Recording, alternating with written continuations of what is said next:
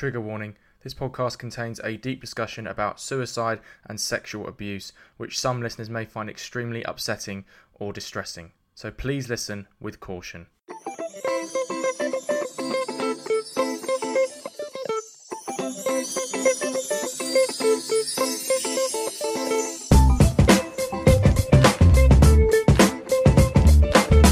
On, everyone? Welcome back to another episode of the Just Checking In podcast.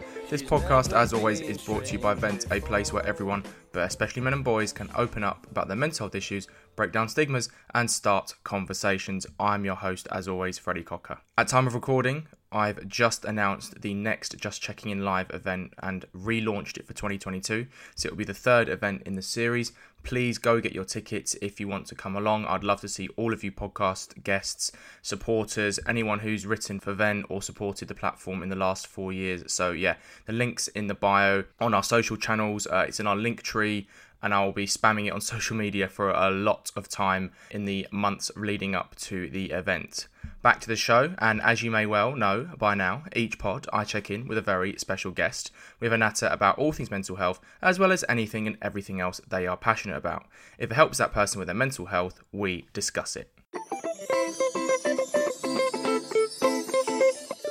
So far on the Just Checking In pod, I've spoken to a couple of trans people on both sides of the conversation. But in this episode, I'll be speaking to a detransitioned woman. Now, you might be thinking that detransition people don't exist, listeners. You might think, well, once someone transitions, surely they never change their mind. However, the reality is is that there are thousands of detransitioned men and women out there who have decided that once they transitioned that they either regretted it and wanted to try and reverse that process, or came to the conclusion over time that being in the biological sex that was observed and recorded at their birth was the right decision in the first place. So, my guest for today's show is Sinead Watson. Sinead is a detransition woman from Scotland and has gone on an absolute roller coaster of a journey, not just with her gender, but a whole range of mental health traumas, which she says impacted on her decision to transition and then detransition. In this episode, we talk about Sinead's struggles with alcohol addiction as well as the sexual abuse she experienced as a child and teenager. She says that this was the main reason for her gender dysphoria and the one which created the desire in her to transition and become a trans man before then detransitioning. We discussed that process of transitioning, including the double mastectomy she had at age 26, that detransition process, the effect that testosterone, which she was put on, had on her body, and her decision to come off it in October 2019. We also talk about how her sexuality evolved from being lesbian to bisexual and is now in a happy heterosexual relationship at time of recording. Since detransitioning and finding a community of detransitioners online, Sinead also now faces a lot of social media abuse, very sadly, for her views on the trans debate. And we discuss how that's affected her mental health and we explore some of those views too. This interview was a real privilege to do, and Sinead has shown incredible bravery, resilience, and courage to not only go through this process of detransition, but not be afraid to talk about her experiences of it online, despite the scars it has left her with as a result. So, this is how my conversation with Sinead Watson went. Sinead Watson, welcome to the Just Checking In pod. Thank you so, so much for letting me check in with you. I hope I do as good a job as Benjamin Boyce did because I've listened to all of your interviews that you've done with him. Thankfully, we get to do this at a normal time of day because there's no time difference because I've, I've interviewed a few of his guests and normally they're all in America. So I'm doing them at like eight o'clock at night or nine o'clock at night. How are you getting on? How are you? I'm doing very well, thanks. And thanks for inviting me on. Amazing. I'm in awe of your journey, to be honest, Sinead, and your growth and development as a person alongside your mental health is one I'm so excited to explore. And I think the issues we're going to discuss is going to be really educational for my listeners too. So without further delay, shall we start the show? Let's do it. Let's start the pod by talking about your own journey, Sinead, because we've got so much to talk about here. So I ask all my special guests this question first. So can you walk me through your early life in Scotland, teenage years, and looking back, were there any early mental health experiences you can pinpoint? Who's the Sinead we meet here? Well, my very early childhood's very hectic because we moved around an awful lot. So in Scotland, in primary school, you've got seven years, and I went to six different primary schools because we were Oh, moving wow. around. Yeah. Uh, so I was always the new kid. And prior to the age of about nine, I didn't have any friends because we weren't in one area long enough to actually make any. But, you know, I was very happy to just go about and entertain myself. I wasn't a sad kid or anything like that. And then we finally did settle in the place where the house is still five minutes away from where I live. So I'm very familiar with the area that I'm currently in because I grew, for the most part, grew up here. And yeah, I eventually did make some friends, and academically, I wasn't very good. And I think it probably was all the moving around where every time I went to a new school, the curriculum was Of somewhat tweaked yeah. and I missed bits here and missed bits there. So Mm. right up until high school, I thought I was like a proper stupid kid because I was at the bottom of all my classes. So yeah, I, very normal childhood. I think I wasn't depressed. I didn't have any other issues aside from being socially awkward because of all the moving about. Yeah, Aren't we was- all though? A little bit. Yeah, but yeah, there was no there's no sad story about my childhood, thankfully. Your mental health journey itself starts off very traumatically, Sinead, as you experienced a lot of sexual abuse from several people who were close to you or in your close circle. I think we'll put it as delicately as that. And this happened when you were about 13 to 14 years old, if I'm right in saying. Yeah, I understand this obviously created an enormous amount of trust issues from that point onwards. Can you just talk to me a little bit about how that abuse affected your mental health and in what ways? Well, I mean, uh, it was about 13, 14, 15. It was over those years that I physically began to develop. But mentally, you know, I was still the same. So I was, like I said, I wasn't a particularly smart kid.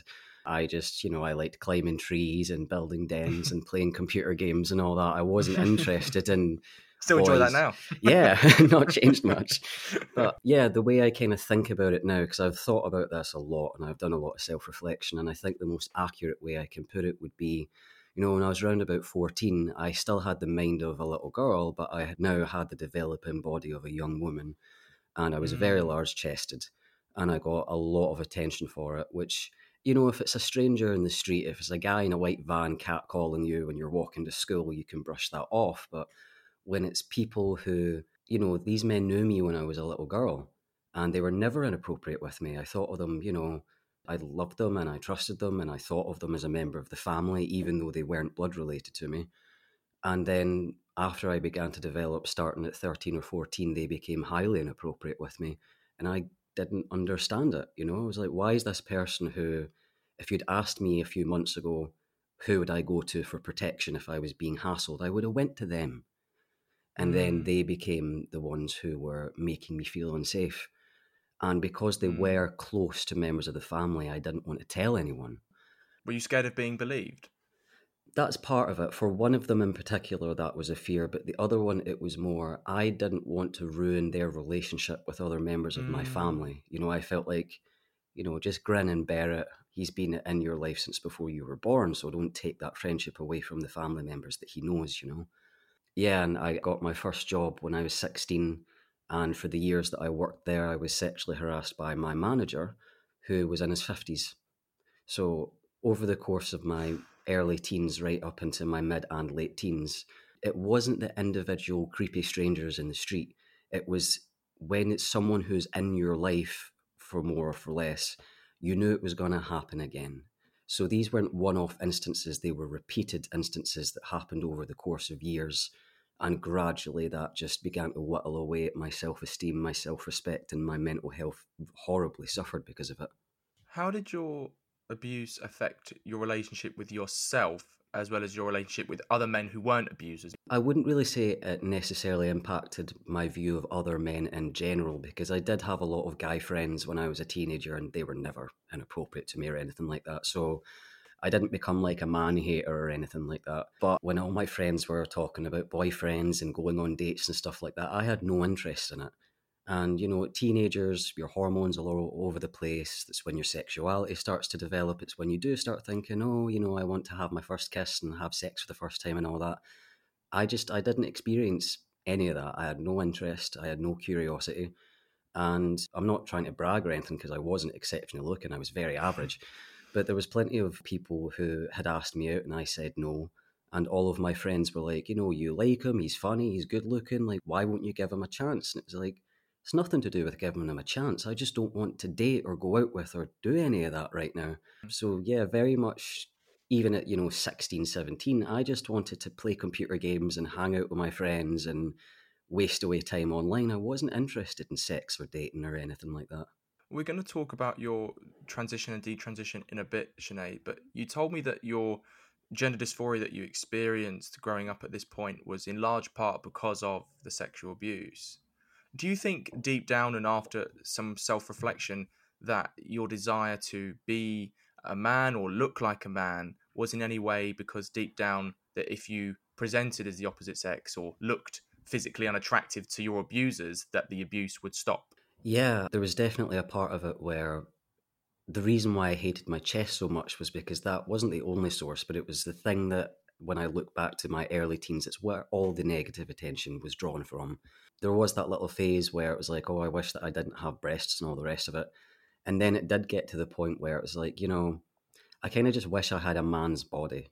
But right. in my teens, like I didn't know what transition was, so that was never within my realm of consideration. But it was the fantasy of what could have been and very naively, I thought, you know, men have it so much easier. They never have to deal with any of this, which maybe they don't need to deal with the sexual harassment as much as women, but obviously men have their own problems that women don't understand because they can't, because they've never been one.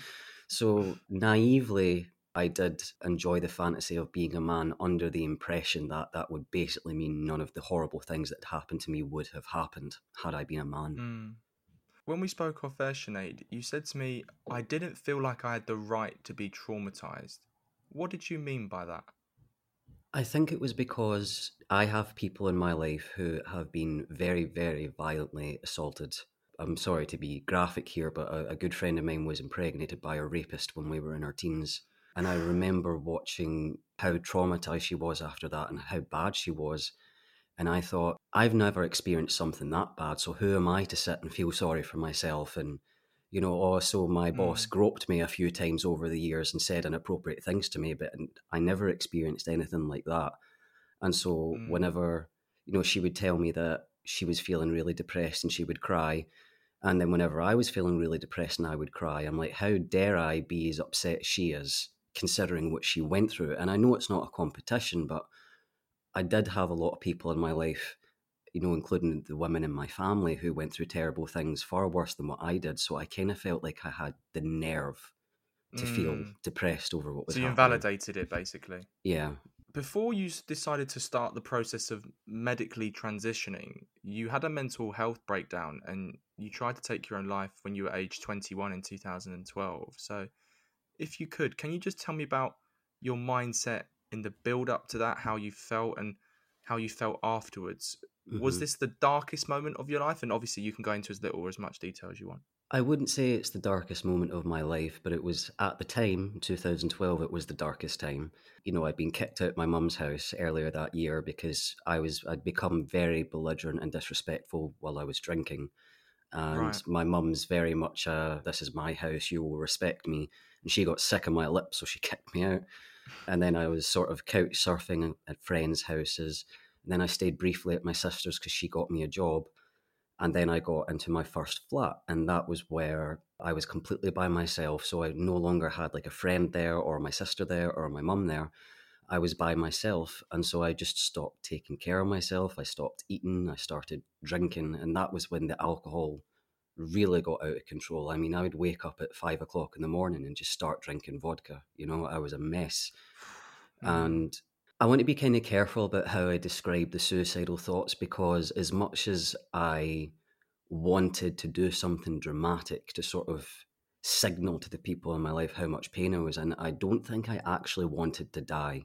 Yeah, that's a lot of people, including me. We have sort of this feeling. Yeah, you yeah. just didn't want to live, did you? Yeah. But yeah. that was the thing. Like, I kind of thought when I, because I will tell you how I attempted it. I attempted to overdose, and mm-hmm. I thought, you know, if it takes me out, takes me out. But at the same time, I sent a message a friend of mine saying, you know, I love you, goodbye, and all the rest of it.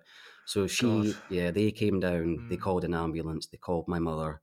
I can't remember most of this. I was out of it. I just remember waking up in the hospital but yeah, that was a lot of people had a lot of questions after that. And I did eventually manage to talk a little bit about what was going on. yeah, so it it Mm. served the purpose that I wanted it to serve, I suppose, in an incredibly selfish way, but still. Do you think, looking back, that you were merely trying to escape the pain you were in rather than actually end your own life? Well, yeah, because I'd sort of really damaged my relationship with my mum when she kicked me out. And then after that, again, I don't remember this, but apparently, you know, when she got in, the ambulance wasn't there yet. So my mum came into the living room while I was lying on the floor. You know, I'd cut my arms all up, I'd cut all my hair off, I'd smashed up my living room. Like, so my mum was just like, okay, maybe you're not just being a belligerent drunk, maybe you actually are in quite Right. a bit of pain. And, you know, Yeah. so af- after that, um, my family and friends, you know, to their credit, they did rally round me and they were like, okay, something is going on. We need to talk about it and we want to help you. But I mean, again, my drinking was so much out of control. There really wasn't much that they could do, bar physically taking the alcohol off me. But when you're 21, there's no laws or anything that you can do to stop that. So, Hmm. yeah. in your mid 20s and as this alcoholism and the addiction and the sexual abuse began to make your mental health really out of control Sinead, you began to read a lot of what you said was trans material online so can you just tell the listeners what that trans material was and why did it start to fuel your desire to transition Well, I went onto Google. This is while I'm in that flat, and I typed into Google, you know, I'm a woman, but I wish I was a man. And again, I'd never heard of transition, had never heard of gender dysphoria. So when I did that, I thought it was going to give you like coping techniques to get rid of what I now refer Right. to that as like intrusive thoughts about you should have been Mm. born a man. And instead, I found a forum about transition and I found YouTube videos and I found Tumblr blogs and I found sites where they, they just listed the stories of trans men. And so I read all these stories and I watched these videos and I listened to these podcasts and a lot of their stories sounded so much like mine, you know, the way that they were like, there's not a single day that goes past where I don't fantasize about being a man and I've just always felt wrong and I've just never felt comfortable. And then they would basically just tell their stories, but then they would tell their stories about how they transitioned and about Right. how going on the testosterone made them feel amazing and their insecurities went away and their depression went away. And by that point, I mean, I'd tried antidepressants. I'd tried quite a lot by that point, more because my Mm. family were so scared. They were like, you need to get some help. And I thought, okay, if none of that has worked, and these people's stories sound so similar to mine, and transitioning helped them so profusely, what if that will help me? So it was relating to the stories of trans men and then becoming obsessed with reading this material and watching this material and basically convincing myself that I was a trans man as well. so when you convinced yourself that you were how did that progress from there Well, I didn't want to transition immediately. It was something that I was thinking about. So, you know, I already had short hair and I started binding my chest. So it was something that I done privately and that I enjoyed keeping to myself and sort of enjoying Right. the fantasy of transitioning to being a man. But, you know, in 2012, 2013, I didn't come out to anyone. I didn't tell anyone. And I got a girlfriend in 2013. And that was one of the things that sort of broke the camel's back, if you will, because I realized that, you know, I'd never had sex with someone prior to her while I was sober. I'd always been Right. blackout drunk. And then we dated. and were you a lesbian at that time Sinead, just to be clear Yeah, were you a lesbian or you bisexual okay Yeah. Well, identified as, as a lesbian at the time, have since discovered my burgeoning bisexuality. But yeah, we dated for about seven or eight months, and it was the realization because she was a beautiful girl. Like, I'm not trying to pat myself too hard on the back or anything, but I was very, very attracted to her. But I could not be intimate with her while I was sober because I was so distressed by my female body that it was just impossible. So I kind of thought, okay, along with all the other stuff, like finding the trans material and enjoying the fantasy of being a man, I now know that I can't even be intimate with my girlfriend and potentially anybody else without being hammered because I can't stop thinking about the fact that I'm doing this with a female body, basically. wow okay. Um, yeah, so I ended that relationship with her and then came out to all my friends and family as trans in late 2013. One quote I want to read out from you when we spoke off air as well, Sinead, before we talk about that sort of medical side is you said, I never truly believed it, but I said I need to transition or I'll kill myself. was that a self-fulfilling prophecy? Because i do hear this a lot in the conversation about people saying if these kids with gender dysphoria don't transition they will die. Yeah i mean at the time you know i again as you've just quoted me um i didn't really believe that i would kill myself. Like i didn't really believe i was suicidal but it was just something that was so prevalently said among the trans spaces mm. that i hmm. saw where in a very childish way, it was kind of like a competition, you know, like my gender dysphoria is so bad and I'm so trans that if I don't transition, I'll end up killing myself. And I was like, okay, I really want to transition. I really wish that I was a man, but I don't think I'll kill myself over it. And then you mule it over in your head, and then it, you get to the point where you just say it, you know. Yeah. And I, I did. I used to tell people, you know, if I if I don't yeah. get to transition, I'll kill myself and I didn't mean it. I just felt yeah. like I had to say it. Is that a dangerous narrative to be out there without sort of? Because I don't think the evidence is established, is it? No, I mean that's the thing. The statistics for successful suicides of people who have not been allowed to transition are, are tiny. You know, there's a lot of suicidal yeah. ideation. As mm, for actual mm. suicide mm. attempts, that's different. So I think that it is incredibly dangerous, not necessarily just for the trans individuals themselves, but for their loved ones, especially if you're talking about a young trans person. To tell their educated about the topic, yeah, yeah, yeah, yeah, to tell their parent, you know, you've heard that line drop before. Do you want a dead son or an alive daughter? You know, it's it's a horribly abusive narrative to be spreading. Yeah. You were never put on puberty blockers, Sinead, as you didn't seek medical intervention as a teenager, which we've already established. But for the listeners who don't know, what does puberty blockers do to a female body? And then also looking back, are you glad you didn't ask of them or not? I mean, because I didn't even consider transition till after completely developing, puberty blockers weren't something I ever thought about or considered. I fortunately have some wonderful D-trans women friends who are doing very well now, but they went on puberty blockers. You know, Keira Bell's right. one of them. She was on puberty mm. blockers at 15. And yeah, I mean, the, the effects, it's often described as a pause but I mean, you're pausing a natural process. You're supposed to be growing both physically and mentally. And so if you have two 13 year old girls, you put one of them on puberty blockers and keep her on them for two or three years. So you've now got two 15 year old girls. The 15 year old girl who didn't take puberty blockers has developed naturally. So she'll be taller. She will have started to physically develop. Socially, she would have developed. The 13 year old who is in a 15 year old's body you know, because she's literally 15. Yeah. Because she. Does she stay 13 mentally, yeah. maybe as well? Okay. Yeah, right. mentally and physically. It puts a pause on the entire development process. So, I mean, not only is it physically dangerous because that's when your bones are developing and things like that, mm. it's also mm. mentally dangerous because, as you know, like when you develop between those crucial years of, say, 13 to 15 or 16, you're supposed to develop and grow with your peers. And that's how we grow as people mentally if you're going to put a pause on that, that can't happen. It's a lot more than just an innocent pause, and I resent people that insinuate that it isn't. When you were 24, you then did start medical intervention, which came in the form of testosterone, which you injected once every three weeks. I've just recently finished Carole Hooven's book on testosterone, which was completely eye opening to me in many ways, sort of realizing my, some of my own behaviors were some of the result of testosterone a lot of the time when I was a kid, too. What did testosterone do to your physical health and then your mental health because I understand it has a pretty big effect on your libido. Is that right? Yeah, like insane. And I will push that in a little second. But like the physical side effects, I mean, there was no negative side effects at the time, like the things that I wanted. So I got more muscle mass.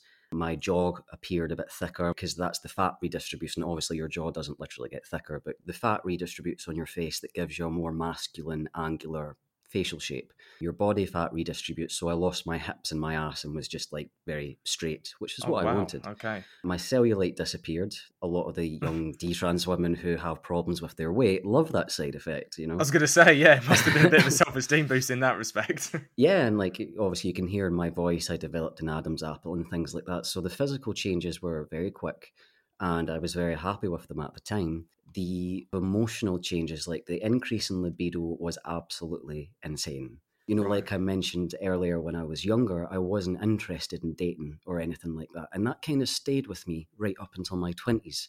I mean, I'd went out with that one girl in 2013, but other than that, I just wasn't interested in dating or sex or anything like that. Then when I was on testosterone, it was all I could think about. You know, like, I can't get my work done. I can't. You like, saw just, the male reality. oh, it was awful. Like, I think it was just okay. I will tell you this story. You experience some clitoral growth when you're on testosterone, and it becomes hypersensitive. And I remember, you know, I was sitting at my gamer chair, I was sitting down to play Fallout 4, and I sat cross legged and I sat in myself and turned myself on.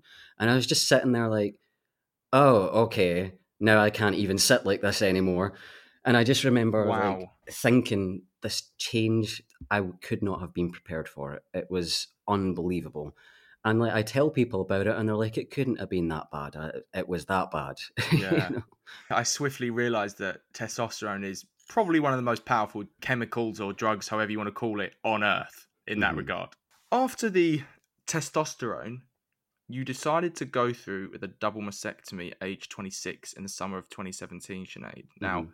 despite being an adult and your frontal cortex was developed by then, it's still an incredibly big and I imagine traumatic decision to make. Can you tell me about the Sinead we meet here and how you felt before and after your breasts were removed? Did you feel better after the surgery? Did it cure your gender dysphoria or not? It didn't cure it, but I did feel really good after the surgery. My breasts were the main thing that I wanted gone more than any other part of the transition process. I really wanted the double mastectomy, and I'd wanted that for years by that point. So, yeah, I mean, I travelled to England for it, and then I got the procedure and I came back home. And yeah, I mean, when you spent your whole adult life and you know a part of your young life in your early teens walking around with two weights on your chest and you wake up with them gone it feels very strange. But yeah i mean i felt really good initially. For at least a couple of months after the procedure i felt really good. And i thought yeah you know i'm the perfect example of a transition success story. Look how good transition has made me feel but then not too long after that so we're in early 2018 now something happened that had also happened after I started testosterone, and that was a dramatic dip into depression. Where, you know, after I'd been on the testosterone for a while, because I didn't want to keep waiting for the double mastectomy, I fell into a depression. And that happened again after the double mastectomy. And I thought, okay, I've transitioned medically and now surgically, and I'm still sitting here getting pissed drunk, depressed out of my head. This doesn't Mm. make any sense. This wasn't supposed to happen again. So why has it? Mm. And that started the realization of regret. And eventually, a year and a half later, the decision to detransition. We'll talk about the detransition in a few moments, Sinead, but I just want to go back to when you presented at the gender clinic, if we can. And we won't name it on here for various reasons, but you said you presented to the gender clinic as a trans man, and then you said you wanted medical treatment. So, in your perspective, should there have been more checks and balances to your desire for that, or do you think that that was the right decision for them to do to take you at your word? Well, no, I mean, statistically, gender dysphoria has always been incredibly rare, and it's always, for the most part, impacted middle aged men. And now that we've seen this surge of young women, sometimes, you know, girls, who Mm. are flocking to these clinics, I think a little more checks and balances would be very helpful to find out why this is going on.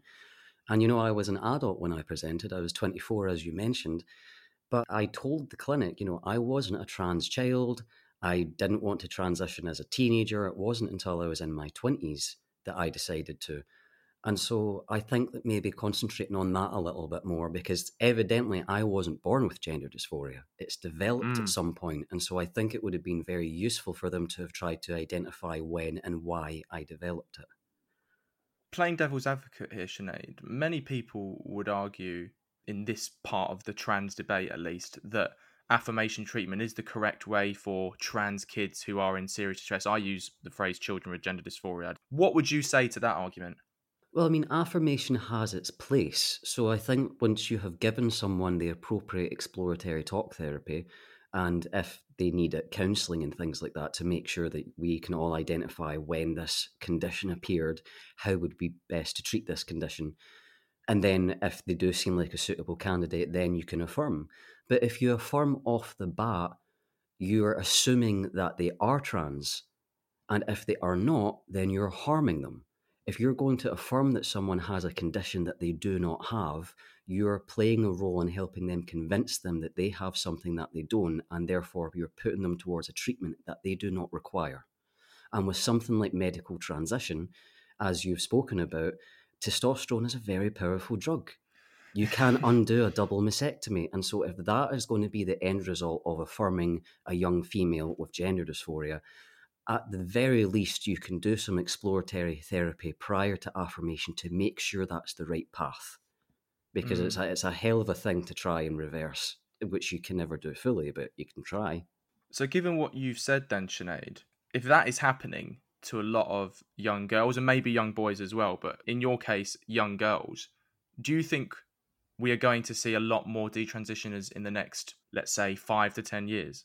Unfortunately, I really do. I mean, I, I hope that I'm wrong. I really, really do. The stories of the other D trans women and, and the support groups that I'm in are absolutely harrowing, and I don't want to see more of it. People will say, oh, you know, you say that there's so many detransitioners and stuff like that. It's like, I wish there wasn't, and I hope there isn't more.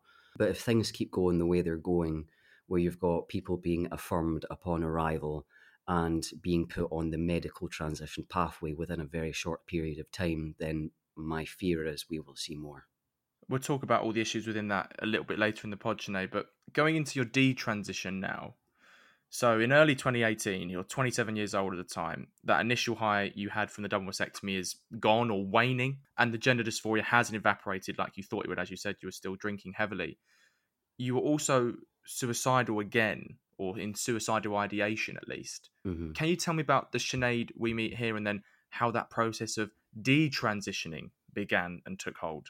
The Sinead of 2018 was a depressed mess, and the thing that I resented so much about it at the time was because it resembled very much the Sinead I was in 2012 and 2014. And I remember after those breakdowns had happened, and I finally got into a better space where I was like, okay, that's never going to happen again. That's behind me. And so when I found myself in 2018 I dropped out of university, I quit my job, I started self isolating, I started drinking heavily, the suicidal fantasies were back. And I just thought, oh my God, what else can I do? If transition didn't change this situation, then what will? So even though I didn't necessarily attempt suicide in 2018, I was engaging in very self harming behaviors. And I just thought, this is it. I'm just going to mm. be miserable and depressed for the rest of my life because the one treatment I thought was going to make me feel better has failed. So it wasn't the magical fix that you thought it was, basically? No. Okay. I imagine there are so many layers to the stigma of being trans.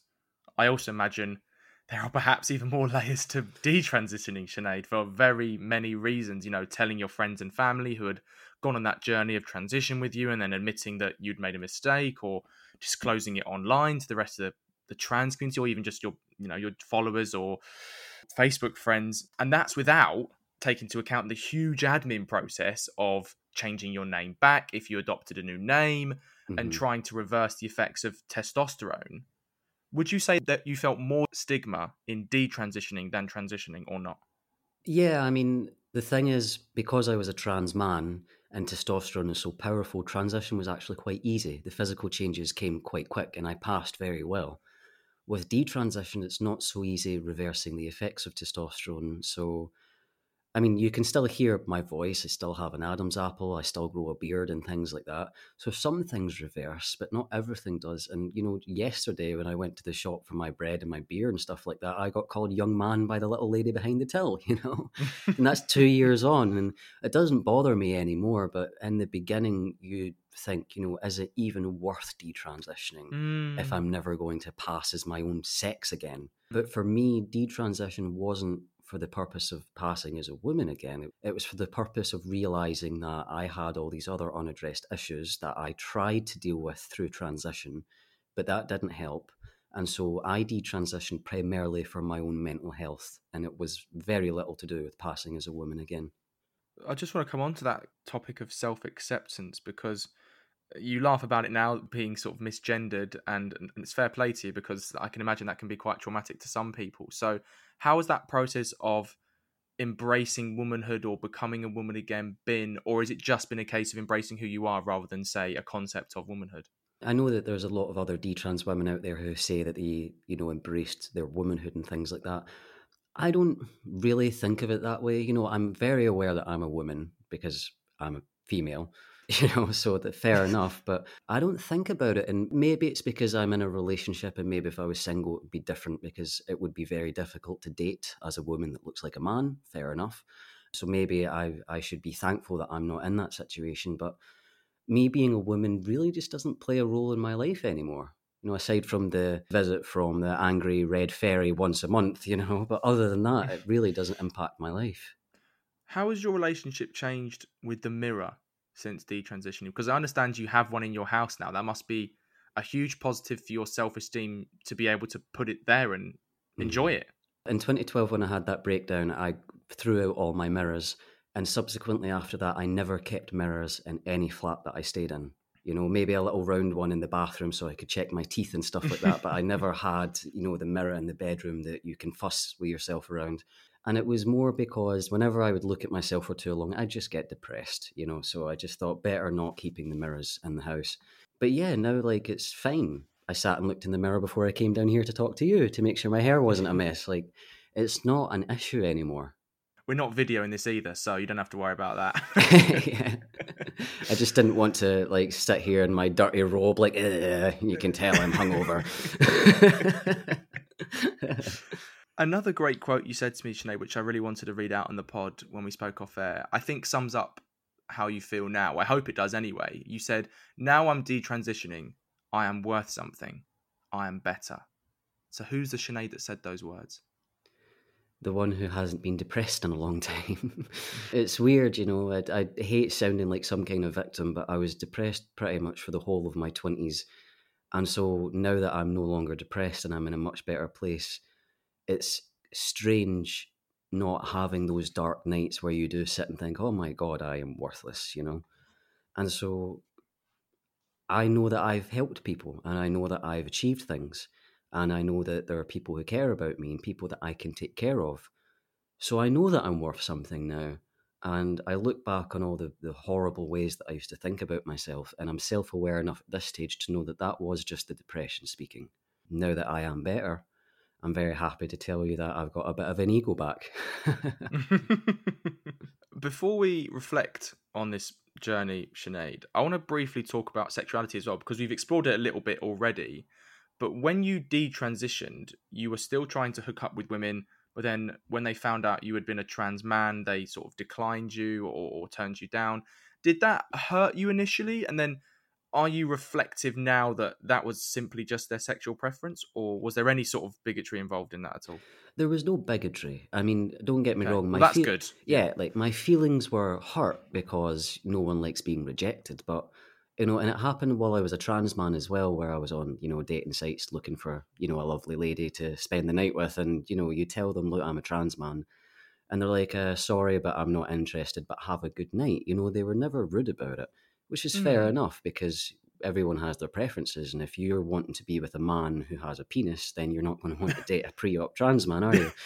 so, yeah, like, I never took it seriously. And don't get me wrong, a couple of women who they were probably bisexual, but you know, they did agree to meet up with me. So, yeah, the rejection when it happened hurt my feelings. But while I was on testosterone with the increase in libido, for the first time in my adult life, I developed an attraction for men, which was unusual. I wasn't expecting mm. it, and I felt like a terrible lesbian because evidently I was. Um, but yeah, I, it was very strange realizing that men were more open to seeing me as a trans man than women were. And I was like, okay, that's yeah, that was interesting, and that's actually how I met my boyfriend. so yeah. when I detransitioned, I was like, okay, I was a terrible lesbian because of the testosterone. Now that I'm off it, presumably I'm going to go back to just being attracted to women. When that wasn't the case, I did have to sort of let the people on Twitter know I was bisexual because they were using me as an example of a lesbian who had been sort of through the whole transition oh, process. Oh, right. And I was like, you probably shouldn't call me a lesbian anymore because I have a boyfriend. Just a slight check there. Yeah. I want to talk about your partner if we can now, obviously without revealing his identity, because it, he seems like such an amazing man. And you met him when your self esteem was so low. You had all the scars that transition had left you, and you were still dealing with that. You know, you like you mentioned the the lack of chest, the Adam's apple. You said to me before you met him, or I guess when you had first started to date him, why would anyone want to be with me looking mm-hmm. the way I am? Tell me about your self esteem now and the kind of man he is and how he supports you. Yeah, I mean, like, because he'd met me when I was a trans man, and then we didn't have any contact for a year. And during that period, I detransitioned. And then he messaged me out of the blue and was like, uh, Do you want to have some pizza tonight? You know, and I was like, Yeah, sure. But because I didn't think we were going to see one another regularly, I was like, I'm not going to tell him I've detransitioned. I'll just pretend I'm still a trans man. But then he wanted to keep meeting up, and I, eventually I was a couple of weeks in. I was like, I think we're dating now, so I need to tell him I'm detransition. And I was so convinced it was going to be a deal breaker for him because I didn't know if he thought of himself as gay or bisexual or, you know, mm. if he would want to date someone who was back to identifying as a woman. So I was like, okay, I'm too much of a coward to do it face to face, so I'll text him. And I fully expected him to be like, uh, well, good luck with that, but no longer interested. And instead, he texted me back and he was like, cool, what time you coming down at? And I was like, okay. But then, like the first several months that we were dating, I was just waiting for that phone call or that text message. I was like, there's no way he's going to stay with me. I mean, look how disgusting my chest is. Look, you know, he's calling me his girlfriend when I have a beard. And I was like, it's only a matter of time before he becomes too embarrassed to be seen with me. And, uh, you know, I just started counting down, waiting for that to happen.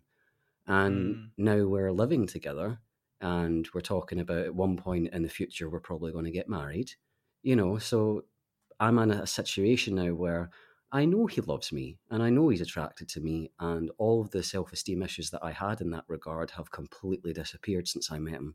Do you think a lot of detransitioned men and women have this fear that you had about being loved or having the capacity to love themselves yeah, and I mean it's common among trans people as well. So when you transition, you experience that fear, and then when you detransition, you experience it all over again. You know, double whammy for you. God. yeah. So it's like when you don't look the way people would assume you would look, and this doesn't need to necessarily apply to sex, but obviously when it comes to dating, sex is a massive part of it. And so you're like, okay, what lesbian woman or straight man is going to want to be intimate with a woman who looks like a man or vice versa you know it's there's a lot of fear mm. that you know you're going to die alone because no one will want to be with you but maybe it's because i'm 30 so i'm not like a young vain kid anymore or anything like that but i think that fear begins to dwindle the older you get and you realize you know not everyone isn't as vain necessarily as you're afraid they are you know some mm. people really will not care that you're trans or detrans yeah well not on the dating apps anyway so that's, that's a different conversation for another time I want to reflect on your journey now, Sinead. So, you've been through this incredible journey and you've shown such resilience, such bravery, such courage to get to where you are today. What has all these experiences taught you about yourself and if you could go back and talk to that 13 year old Sinead who was being sexually abused, or the 21 year old Sinead who was suicidal and drinking all the time and finding all this trans material, or maybe even the 27 year old Sinead who had just had a double mastectomy, what would you say to her knowing what you do now? It's difficult because even if I did go back and, you know, sort of give 13 year old Sinead a hug and say, tell someone what's happening, don't put up with it, stand up for yourself, whether she would have listened is another thing. 13 year old Sinead was incredibly timid and terrified of confrontation and things like that. So, whether sort of trying to encourage her to stand up for herself and not put up with the harassment and the abuse might not have made a difference, you know. I think all the horrible things that have happened while I don't think they should have happened, they did. And everything that has happened has shaped me into who I am today. You know, and I might have things that I'm ashamed of and I'm embarrassed about, but ultimately I'm very happy where I am now. I can't change the past, and I sometimes like daydreaming about what I would say to my younger selves and things like that. But I don't think that it's necessarily productive to spend time thinking about what can never happen. So instead of that, I sort of reframe it and think, okay, these ter- terrible things happened, but everything has led me to where I am now, and I'm the happiest I've ever been. So if it's going to be, it's going to be. Are you proud of yourself? Yeah, I mean, I don't think that I would completely do everything that I have done if I could go back and change it. There are definitely some things that I would change. But I mean, I do pride myself in the fact that I'm someone that can admit when they're wrong and can admit when they've done something stupid.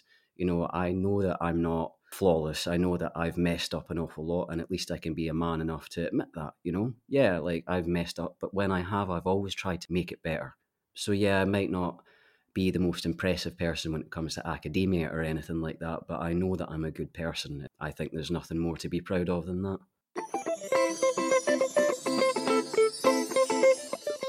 I want to talk now about your trans and then detrans advocacy journey, Sinead, and your journey into it. So, first of all, there are a lot of people who believe detransitioners are an extremely small minority compared to the amount of successful transitions. What is the truth here? And can you provide any stats to educate the listeners? See, it's very difficult to dispute a statistic when it comes to detransition because there are no long term follow up studies for us to find this out. We know that James Caspian at the Bath Spa University wanted to write his thesis on transition regret and detransition, and the university wouldn't let him because the topic was so controversial. Wow. Yeah. So the statistic that is often sort of put around is that, you know, there's a very tiny minority of detransitioners, but you know what? Even the ones that detransition, they don't do it for regret, they do it because of transphobia. And this is largely punted by the US Transgender Survey of 2015. But the caveat here is that unless you identified as trans, you were uneligible to respond to that survey. So, because I no longer identify as trans, I would not be allowed to respond to that survey. So, the statistics for that, where I think they said 13% of the respondents had detransitioned at one point, but no longer identified as detrans because it turns out it was because of transphobia or external factors and things like that. But they were trans identified. So no detransitioners responded to that survey. So whenever people do throw that 1% statistic at me, I'm like, what survey are you using? Are you using the USTS? And if you want to say, for example, oh, we're getting it from gender clinics, okay, the vast majority of detrans people do not report their detransition to their clinics. I done it this year and I began detransition two years ago. It took me two years to muster up the courage to contact my clinic and tell them to record me as a mm. detransitioner. And I There's know a stigma there, of course. Yeah, yeah. Yeah. So how can we get a statistics that number one is being blocked, as happened to James Caspian at the Bath Spa University, is being presented dishonestly, as is being done in the Transgender US 2015 study, or isn't even being recorded properly because people aren't going to their clinics to tell them they're detransitioned. So mm. I can't give you a current long term follow up study or statistic when it comes to detransition, but no one else can either. We don't know the numbers. Do you think the vast majority of the public who don't know anything about this topic, do you think they don't believe that detransitioners even exist? It's not necessarily that they don't believe it. It's just it's such a, a concept that you wouldn't really just think about it off the cuff. You know, I mean, trans people themselves are a very small part of the population. So unless you're in a place that's very sort of LGBTQ friendly, you probably don't even give a second thought to transition, let alone those who regret their transition. So I think it's just one of those things that unless you present this topic to someone, the chances are they've never thought about it. What I also see now that I've gone down the rabbit hole of this topic and research, Sinead, is that there is at least a social media war going on between a lot of prominent trans rights activists and then detransitioners. Does that make you sad? Because at the moment, it seems like on the outside, people think that the LGBT community is this one homogenistic, monolith, united front, when actually it's pretty much a war going on right now. I mean, it does make me sad because, you know, if I'll send you the link for this if you're interested, but there has been a survey done by detransitioners that covered, you know, 237 detransition people, mostly I've women. heard of this, yeah, yeah. Yeah. And the majority of them reported that they felt isolated or exiled from the trans community or just the LGBTQ community in general because when they came out as detrans, they were basically told you're a terrible person and you hate trans God. people and we want nothing to do with you. So personally doesn't bother me because I've got lots of trans friends that I love and who love me. I don't need the mainstream activists' approval in any way. But I mean, if those were your friends saying that to you, I could imagine that mm. would be mm. absolutely heartbreaking. There's obviously a lot of detransitioned women like yourself online, Sinead. So when you get social media abuse like you do, isn't this misogyny in a new form? I mean, I suppose you could say that it's misogyny because it is primarily affecting detrans women. But I mean, detransition as a topic in general, I don't think that a detrans man who spoke out as often as I do would receive any less abuse. It's the topic of transition regret and detransition, criticising affirmation only, calling for better exploratory therapy that gets me the most abuse. I'm sure the radical feminists on Twitter would disagree and say it's misogyny, um, and I'm sure that they have a point in some regards, but yeah, I think detransition as a topic isn't a sexed issue. Just defining language as well. So I say children with gender dysphoria, but there's a big narrative around trans kids. Mm-hmm. So where do you stand on that? Is gender immutable in your opinion? And is trans kids an accurate phrase at all? No, not at all. I'm 100% with you that it should be children with gender dysphoria. For me, a trans person is someone who has went through medical transition, and I completely oppose in every instance someone underage going through any kind of transition process. I think it should be social transition, but even then, I'm very dubious about how helpful that's going to be for a young child. So, when it comes to the topic of trans children, and you probably heard this coming out of the Tavistock and things like that, where a lot of these kids are gay and seem to have homophobic mm. parents, a lot of them are autistic, a lot of them are being bullied and they're being miserable. And since adopting the trans identity, they've found community and friends. So, I just think when it comes to children, I would never take the risk of affirming them or referring to them as trans because we know that if we indulge with watchful waiting, the vast majority will desist. And if you put them on puberty blockers and affirm them, the vast majority go on to cross sex hormones.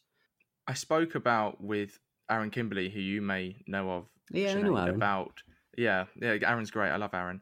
Uh, we spoke about language in these terms of gender exploratory therapy versus terms like conversion therapy. Now, obviously, historically, we both know that conversion therapy largely been used in sort of US sort of right wing Christian conservative circles for homosexual people and is abhorrent and rightfully banned. But when it comes to trans people, this conversation seems to be blurred from my understanding. Can you tell me your perspective on it?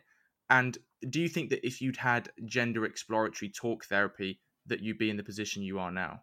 I think that if I was not affirmed and I was given proper counselling for my other issues, I would not have transitioned because I very much doubt I would have felt the need to if I'd actually been helped with my other issues. When it comes to comparing same sex attraction to gender identity, they're different things and they can't be grouped up together like that. If someone is gay or thinks they're gay, and you let them explore their sexuality, then that's perfectly fine because you don't medicalize same sex attraction. There is, right. There's no hormones involved, there's no surgery involved. You're just gay. Maybe you'll have an uncomfortable experience in a gay bar one time, find out it's not for you, but you're not harming yourself. You're not doing anything that cannot be reversed. With gender identity, because there is surgery, if it's chosen, in most cases, there's at the very least cross sex hormones. And we know that, for example, a biological female who takes testosterone is at a massively higher risk of heart attack. We know biological males that take estrogen are a massively higher level risk for blood clots, among all these other things. Wow. So, yeah, a very good person to look up for things like that is Dr. Will Malone. He's went through mm. just how dangerous these cross sex hormones can be. And I think simply because of that, if it's going to have potentially harmful effects on people, then you cannot call it conversion therapy just because you want to find out if these treatments will be appropriate for you. It's just it's proper safeguarding. It's not conversion mm. therapy. The term TERF gets used a lot on social media in this debate, and I and I find I find it now to be almost used as a slur in mm-hmm. many circles. I also find it to be a term that's used against people that aren't radical feminists. So, you know, Julie Bindel might get slurred with it, because she is a radical feminist. but then I also see other people who aren't radical feminists at all get tarred with that brush. Uh, why do you think that is? What's going on with the conversation? the thing about TERF, and like when I was a trans man, I used to use it all the time to pick on the feminists. Like I was one of those. And then I detransitioned, and even though my politics haven't really changed, I started getting called TERF. And I was like, okay, I'm not trans exclusionary and I'm not a radical feminist. So I sort sort of started keeping an eye on it. And it just became the word that was picked up that if you want to smear someone and have them branded something that they may not necessarily be, what TERF has come to mean basically is just transphobic. You don't even need to be a feminist. So, you know, for example, calling J.K. Rowling a TERF, it means mm. nothing. But by calling her that, you're signaling to anyone listening to you, she's a bad person, and you now have the green light to go and say terrible things to her because she's this so called TERF. She's had death threats. She's had people threatened to put bombs in her letterbox, hasn't she? Yeah, I mean that, that's if unfortunately for J.K. Rowling because she's so famous, she was probably getting that even before this. But she had the audacity to speak her own view on this, and you know it's obviously not all trans people, but there's certainly a, a segment of trans activism where it's just vicious. You get rape threats mm. and death threats and all the rest of it. There's a lot of, for lack of a better word, passion there that very quickly turns to anger and violence. Don't ask me why, I don't know why. You've also got a lot of trans friends yourself who aren't on social media, who just want to sort of get on with their lives and, and live in peace, Sinead. And they are starting to get represented, I guess, their views at least, by trans people. So, for example, Buck Angel, for example, Debbie Hayton. There's a few other people that I can't think of the top of my head.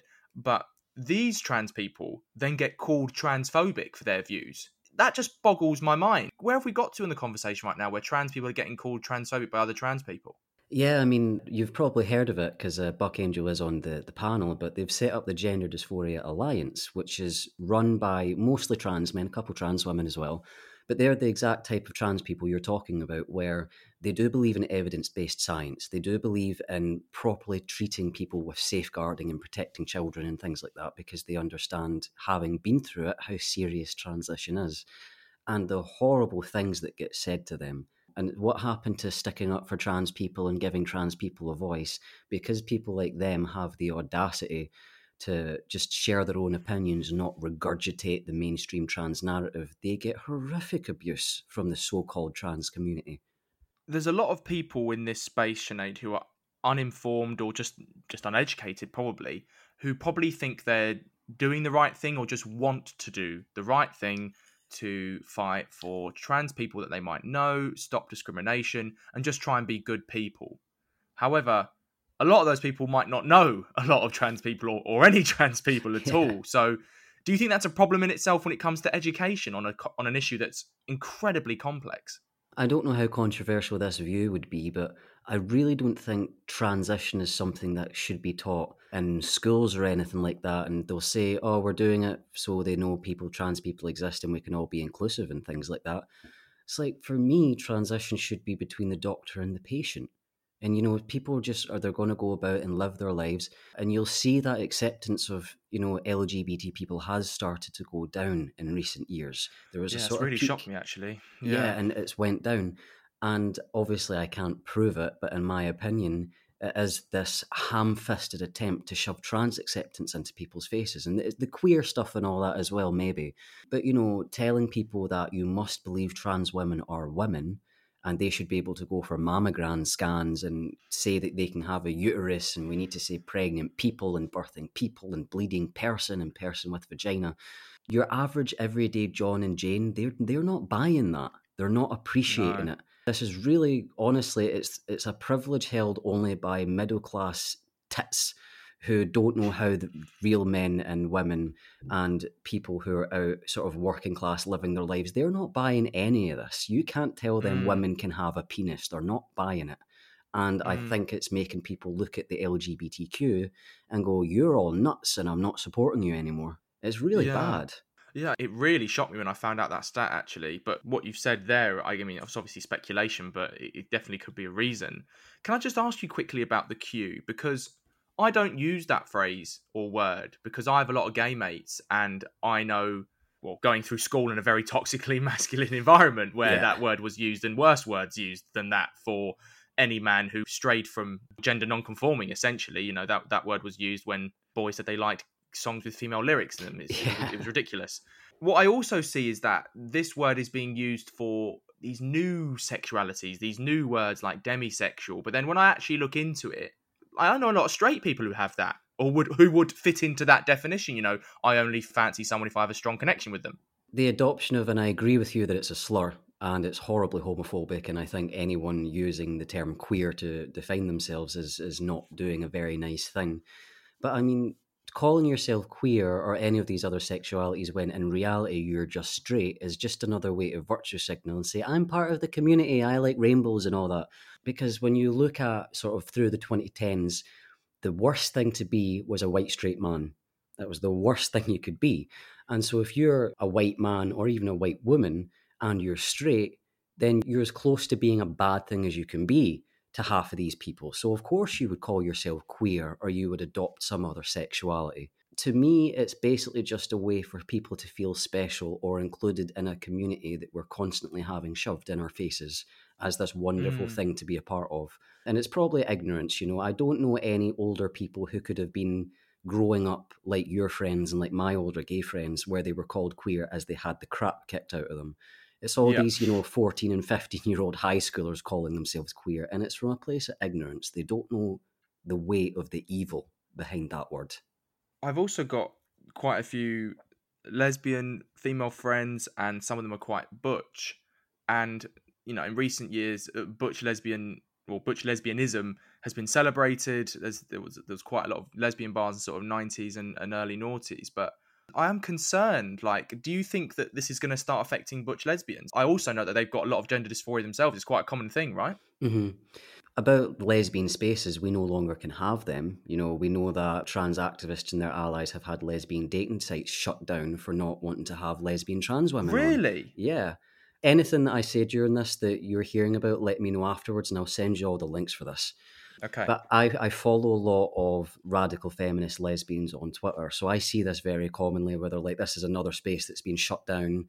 You know, because this is the thing, they'll call it a lesbian bar or a lesbian app, but it'll be a trans inclusive lesbian bar or lesbian app, which means they call themselves transbians, trans women who are attracted to females will be given access. And then if a trans woman says, I'm a lesbian, I'm not interested in sleeping with you if you have a penis, she's being transphobic. She's being trans misogynistic. It's a whole thing in the lesbian community right now that I've sort of been keeping an eye on. It's really bad, you know. I That's the definition of same sex attraction, isn't it? no, that's transphobic. You're being transphobic, Freddie. Right.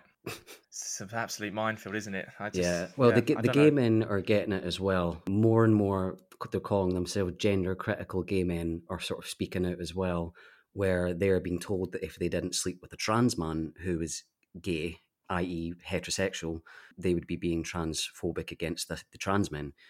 But there's never any talk in these conversations about how that's horrendously homophobic to tell someone you have a genital preference, you know? That used to happen, but it used to come from far right Christians. Now it's That's conversion therapy, people. isn't it? I feel Yeah. like I've we've had I've had this conversation with Aaron about there's a there was a viral TikTok video about a girl who was in a commune or something and she was talking about like Oh, genital God, preference yeah. and I just watched it and I just thought this is conversion therapy happening before my eye. I mean, she might have been lesbian, she might have been bisexual, who knows? But I just thought this is conversion therapy, isn't it? I think she was lesbian because she'd said that she wasn't attracted to penises, but then she was in this commune where there was a, a trans woman with a penis, and so this young, presumably lesbian, decided she had to relearn her biases or re-educate herself and get rid of her genital preference, and that's heartbreaking. And that's why so many lesbians are pissed off because they see this happening to younger lesbians, and then they're the ones being told that they're hateful for saying she doesn't like penis, leave her alone. You know? Mm. i mean i laugh about it because it's so absurd but in reality it's horrible what's happening to gay and lesbian and uh, to a lesser degree but still to some degree bisexual people. It's horrible homophobic bullying that has been held up as perfectly acceptable because it's the trans community that are doing it What do you think would happen if more people knew about this then? I think that very much like, you know, the more tension that some of the more stupid things are getting. So, you know, the politician recently that said that it's not right to say only women have a cervix. Well, that's conversion therapy, isn't it? that blew up. And again, your average Jane, your average Joe, are like, that's ridiculous. And I think that if it was to get out that lesbians were being shamed for not liking penis, the reaction would be the same. So, whenever this madness happens, I want it to go viral. I don't want to hide it. I don't want to censor it. I want people to see it because I know that the vast majority of people have enough empathy and enough decency to realize that what is happening is madness and they won't support mm. it. In your opinion, then, do you think this is a battle between, or battle for, I should say, reality? Like yeah. objective reality? We now can't say that only women can get pregnant. Now, that is insane. But initially, I thought, oh, they're talking about trans men. They're saying, oh, women and trans men can get pregnant. I can agree with that. I, but, I was going to say, surely we should just say that, right? If, yeah, if we're gonna, that's perfectly yeah. fine. But no, apparently, another side of this argument is that they're talking about uterus implants for trans women. So it's holy what? Yeah, yeah, I know, and it's like, like even if you could get a uterus implanted, and by the way, I think that's happened before. I think that happened in Germany decades ago, and the patient died because I didn't think that was biologically possible. Is that biologically possible? Yeah, but even if you can put a uterus into a male body, the male body doesn't have anything else that would be able to carry a child to term. And even if it did, why would you want to do that and take that risk? Like you've seen the footage of the trans woman who I think she had either a trans man husband or a trans woman wife. But the reason why I'm bringing her up is because she was saying that she was the one that breastfeeds their baby Right. Now, she can't produce milk. So her validation over doing something that only women can do took precedence over the well being of their baby. So it's when things like that make it out into the media, as you say, it's attacking reality. And the more and more it happens, the more and more I'm hoping that people say, okay, reality is kind of important, so maybe it's time to shut this down. Just, oh God, I mean, we could go on and on about this, but it's such a minefield. And the more I sort of read about these things, the more I just become more confused, to be honest. And I have to read another thing to not become confused about the initial thing I was confused about. Uh. Can we reflect on this journey then before we move on to mental health chat, Sinead? So, mm-hmm. I guess doing it for as long as you have, or maybe as short as you have, considering you've only been doing it for a couple of years or maybe a few years, what has this part of your journey taught you about yourself? I'm not as selfish as I thought I was. I used to be someone who was very much, you know, if it doesn't affect me, then it's not my problem to deal with, type of thing. You know, and I'm just being out honest. Sight, out of mind, sort of thing. Yeah, yeah, yeah. But the more time that I've spent talking to other detransitioners, you know, most of them are younger than me. Most of them are still in their twenties, and I sit and I speak to them like I'm done. There's no more process that I can take, and I'm just, you know, I'm perfectly fine with as I am now. But speaking to, you know, 22 year old detrans women who had the hysterectomy and now can't stop crying because they now want a child and now can't have one. And I'm like, oh, God. Okay, this might not impact me anymore, but it's going to keep impacting people and no one else is speaking up for them. You do have places like GenSpect and SEGM and the Gender Dysphoria Alliance. So there are groups who are sort of trying to talk about detransition, and then you've got detrans voices and post trans so there are sort of little non-profits that are trying to bring more attention to it. But I've found that rather than putting out a newsletter about detransition, I just talk privately with individual detransitioners behind the scenes because sometimes all they need is someone to listen, someone mm. to vent to because they try going back to their GP or going to counselling. They don't want to talk about detransition. It's very, very hard to find a counsellor or mental health carer or therapist who's comfortable discussing transition regret with you mm. obviously because they they fear they'd be branded transphobic. So I've learned that I'm very happy to put aside several hours of my week to speak to other D trans women who, you know, I might never speak to them again. I might become good friends with them.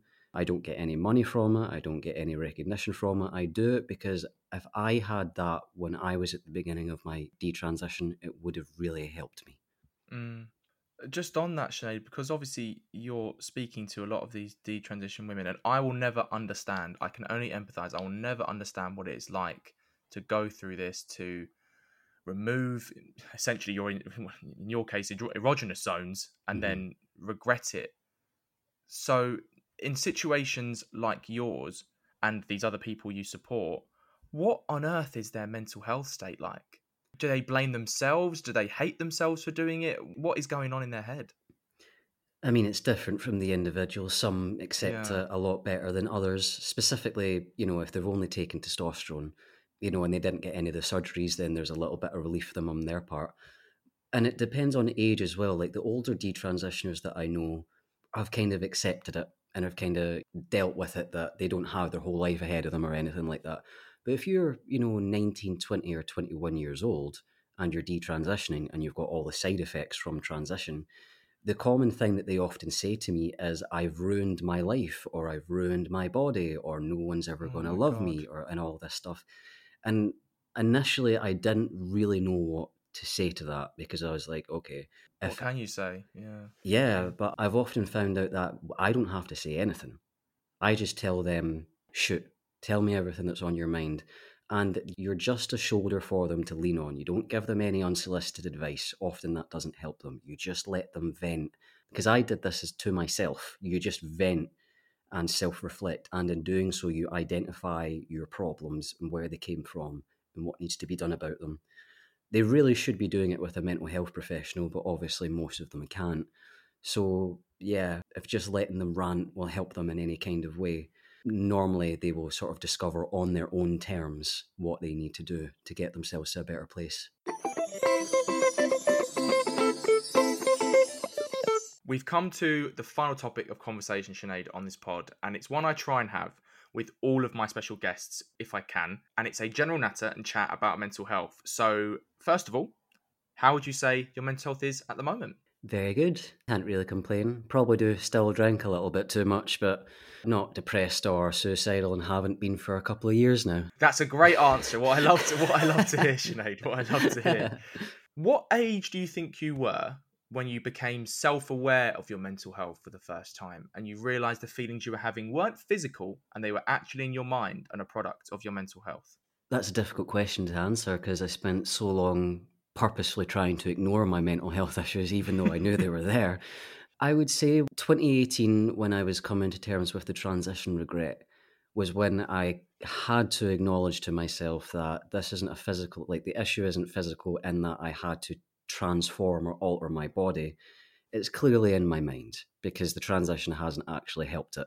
So, yeah, 27 when I started really thinking about it but I did go through periods of depression while I was trans and was kind of aware that, you know, I'm self soothing with alcohol again. We better stop that before it goes the way it used to go.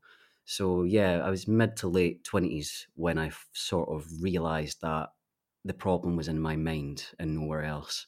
When you had that first conversation about your mental health with someone, who was it with? How did it feel? And did you feel like a part of you had changed or you had entered a new chapter in your life or a big burden or weight had been lifted off your shoulders? Or did it feel like something quite small, insignificant, and normalized? Well, the first person I ever spoke to about my mental health concerns was my social worker at the time. The reason why I didn't tell, like, my best friend, for example, was I didn't want her or anyone in my family to be aware of how depressed I was. So I thought, I'll tell my social worker. He's not going to tell anyone. And yeah, when you say it out loud for the first time, it's kind of strange. You know, I remember sitting with him outside the, the building that our appointments used to be at. And I just turned to him and I was like, I am horribly depressed. I'm miserable right now. And he was mm. like, okay. And then we spoke about it. But even just hearing yourself say that out loud for the first time is a step in itself because you're like, wow, there's something that I've said in my head for years now that I've just said out loud. So, yeah, even though there was a long, painful process after that, admitting that to another person for the first time itself is a step to healing, I think. What triggers do you have that affect your mental health, Sinead? So it could be, for example, someone could say something to you, it could be a sensation, it could be a social environment, it could be a sound, or have you not figured all of them out yet? The only one that really comes to mind is I don't deal very well with high levels of stress. I can deal with, like, you know, oh, I've got a lot of work this week and I'm tired and blah, blah. Like, that's fine. And I can deal with, like, babysitting my sister's three kids. They're all nuts and they're all energetic. And I'm like, oh, God, like, that's fine. But if too much is on my plate at once, where I'm like, I'm going to mess this up, I want nothing to do with it, I start getting the urge to self isolate and binge drink. And that's been present ever since my teens. Whenever life becomes too much, I'm like, you know, I've I've walked out of jobs and dropped out of university because of things like that. I just try and stop everything in my life and self isolate and binge drink to make me forget all these stresses and stuff like that. That's still an urge I get every now and again. My partner helps ground me when it comes to it now. But yeah, the only trigger I can really think of is extreme stress. Fortunately, I haven't been triggered by that since 2018. Well, that's so, good. Yeah. Conversely, then, what tools and methods do you use in your own life to improve your mental health or help you feel better? Which ones have you found that have worked? And also, maybe which ones that you've tried but haven't? It really depends on the mood that I'm in. I've found that talking to people about it does make me feel better. So, you know, I'll call my sister up and have a rant or I'll have a drink with my best mate or whatever it is. Um, that's often quite cathartic, but it depends on how stressed out I am because the last thing that you want is to call up your friend and say, I'm really depressed, and then her freaking out and being like, oh my God, you know, we need to keep an eye on you. And then that just makes you feel even more stressed that you're being a burden to the people in your life. So, talking about it sometimes is very helpful, but other times it's for me putting the bottle down and going for a long walk, normally with a podcast or an audiobook. Um, I'll walk for two hours in one direction and then I'll walk the two hours back, and I'm normally fine by the time I get home. what is the best book, or as I call it, mental health Bible you've read for your mental health? I don't know if it's the best one, but because I have just read it again recently, I'd probably say 12 Rules for Life by Jordan Peterson. um, yeah, I know, like, not everyone in my circle is a big fan of his, but I'm a big fan of Peterson. And I thought his book was, and most of it's common sense, you know, and advocates for taking personal responsibility and things like that. But sometimes the right answer is the simplest one. And I do think that when I was younger and I was struggling, had I been encouraged to sort of be more responsible and take more responsibility and look after myself and tidy my room, as he says, I think that would have really helped me. But because I was by myself, I was allowed to stop taking care of myself, stop taking responsibility for myself, and look where it got me, you know? And as a final question, mm-hmm. what more do you think we have to do to ensure people from all backgrounds, all walks of life, feel comfortable and safe in opening up about their mental health issues or just their general mental health if they want to do it? I mean, that really depends on the people they have in their life. If you've got someone who's abusive or someone who, whether it's a parent, mm-hmm. whether it's a partner, whether it's a friend, I'm sure we've all had that friend that took advantage of us by borrowing lots of money and things like that. You don't want to be opening up to people that would take advantage of that. So, really, in order to feel safer and more comfortable doing it, I think at this stage in 2021, there's not as big a stigma around certain mental health problems as there used to be. You know, to say that you're depressed or you have anxiety, that's not uncommon these days. Mm. So the mainstream ones, yeah, yeah. But I mean, if you're struggling with something quite severe, like God, I don't know, you're dissociating BPD or something disassociation, like that. yeah, yeah, yeah. I mean, that's probably something you're better keeping with a professional. I would say tell loved ones if you believe that they are, you know, are going to be accepting of it or understanding. But I mean, as much as I've had a very bad experience with therapy and stuff like that, there's no doubt that it can be really helpful for a lot of people. So just finding a therapist that actually works for you and who you get along with and you can eventually learn to really trust, I think in a lot of cases can be massively good for your mental well-being in the long run. Sinead Watson, you are an incredible person. I cannot thank you enough for coming on the Just Checking In podcast. Oh, thank you very much. It was lovely to be on to speak to you. Well, I think it's all we've got time for on this episode of the Just Checking In podcast. I want to say a huge thank you to Sinead for being my special guest on this episode and for letting me check in with her. I will put some links to where you can follow Sinead on social media and read some of her insightful musings and opinions on this debate if you want to. I personally find her tweets a constant educational resource. So if you do want to educate yourself on detransitioning or detransitioners in general, you would be hard pressed to find a better person than Sinead to follow. As always, I will sign us off by saying thank you to all the venters who tuned in to this episode of the pod. If you've liked what you've heard, give it a share on the usual social media channels. Tell your friends, tell your family, tell your work colleagues about it. If you want to support us, you can give us a five star rating and review on Apple Podcasts. You can also donate to our Patreon if you want, which is at www.patreon.com slash venthelpuk. If you don't want to do that, you can do a one-off donation by visiting our GoFundMe. The GoFundMe is in our link tree and on our website. Just to say again, If you want to come to the next Just Checking In Live, it's Saturday, 29th of January 2022. Please get your tickets. Would love to see you all there. We hope to check in with you again very soon. And remember, guys, it's always okay to vent.